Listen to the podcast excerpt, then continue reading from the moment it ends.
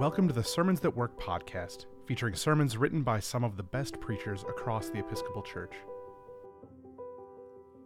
Today's sermon is for the Transfiguration, Year A, and is titled Followers.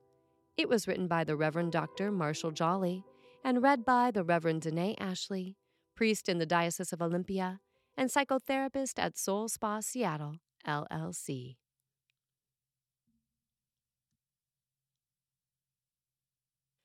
Many a faithful summer church attendee might be surprised to arrive to worship today, supposing that the green vestments and paraments must have gotten stuck at the dry cleaners, only to realize that the Feast of the Transfiguration, which is fixed on August 6th, is one of only a handful of feast days that, when they fall on a Sunday, are given priority. Thus, our readings change slightly and so do our paraments and vestments. Luke's gospel tells us that Jesus summons Peter, James, and John to the mountaintop.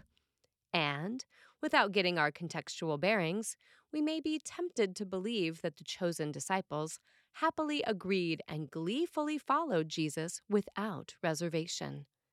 But if we widen our textual lens just a bit to include all of chapter 9, we hear Jesus tell the disciples in the verses just prior to today's passage that he must undergo great suffering, be rejected, killed, and then rise from the dead.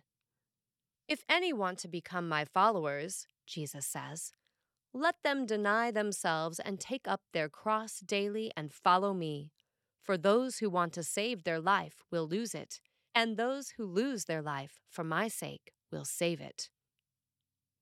And so, as Peter, James, and John journey with Jesus to the mountaintop, they are forced to come to grips with the horrifying truth that Jesus, their beloved friend and leader, must suffer and die. When they reach the top of the mountain, the gospel tells us that Jesus was transfigured before them, and Moses and Elijah appeared. As the disciples beheld their Lord, they realized that they were in the very presence of God. But even in this incredible moment of divine transfiguration, Peter could not forget what Jesus had told them before they came to the mountain. Master, it is good for us to be here, Peter petitions. Let us make three dwellings one for you, one for Moses, and one for Elijah. At some level, Peter deserves some sympathy. After all, who among us would knowingly submit ourselves or our loved ones to pain and suffering? Peter's efforts to protect Jesus are undoubtedly acts of love and devotion, but they are also acts couched in Peter and the disciples' need for safety and security. Master, it is good for us to be here with the emphasis on here. Here, where it is safe, and not down there where politicians are in cahoots with the professionally religious. Here, where things are less complicated, where things like love and justice and mercy are unconditional. Here, where we can keep an eye on things and monitor the goings on. The disciples had seen a glimpse of God's glory in the face of Jesus and they wanted desperately to hold on to it, to protect it. We can relate to that, can't we? We've had mountaintop experiences with Jesus, a particular church or a particular church service, a place of retreat and refreshment, a treasured conversation partner, or maybe a favorite spot in nature. Tender places where God knits our souls back together again and we feel refreshed and more whole. It's only natural that we would want to stay in those places of healing and tenderness and holiness forever. But we can't, because although these are the places where we meet Jesus, we are called to follow Jesus. And the thing about Jesus is that he never stays put in any one place very long. That's why Jesus didn't say, in order to be my disciple, you must set down your roots and stay put.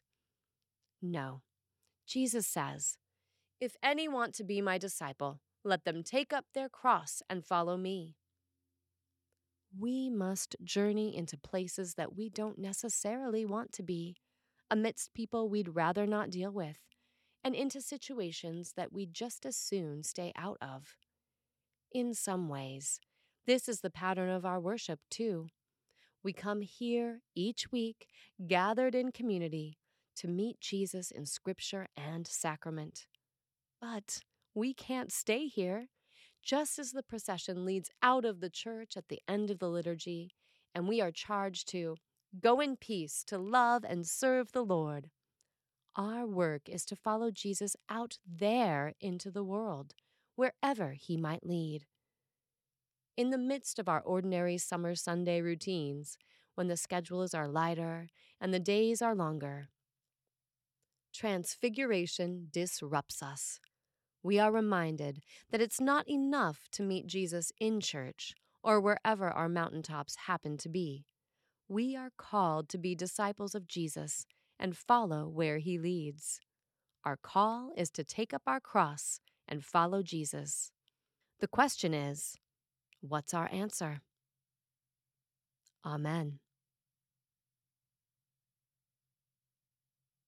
The Reverend Dr. Marshall Jolly is the 26th rector of Grace Episcopal Church in Morganton, North Carolina. Sermons That Work is an offering of the Episcopal Church's Office of Communication.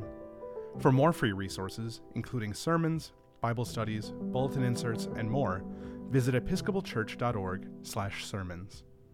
We would love it if you'd rate, review, and subscribe to our podcast on your favorite podcasting platform. And while you're at it, share it with a friend.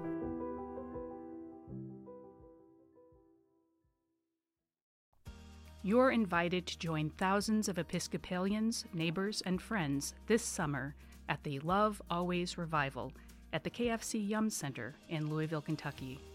On Saturday, June 22nd, get immersed in inspiring worship and community, deepen your love for God, kick off the 81st General Convention, and extend a warm welcome to folks discovering the Episcopal Church.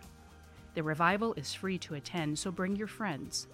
If you're from a neighboring diocese, check in with your diocesan revival champion to find out about group travel options.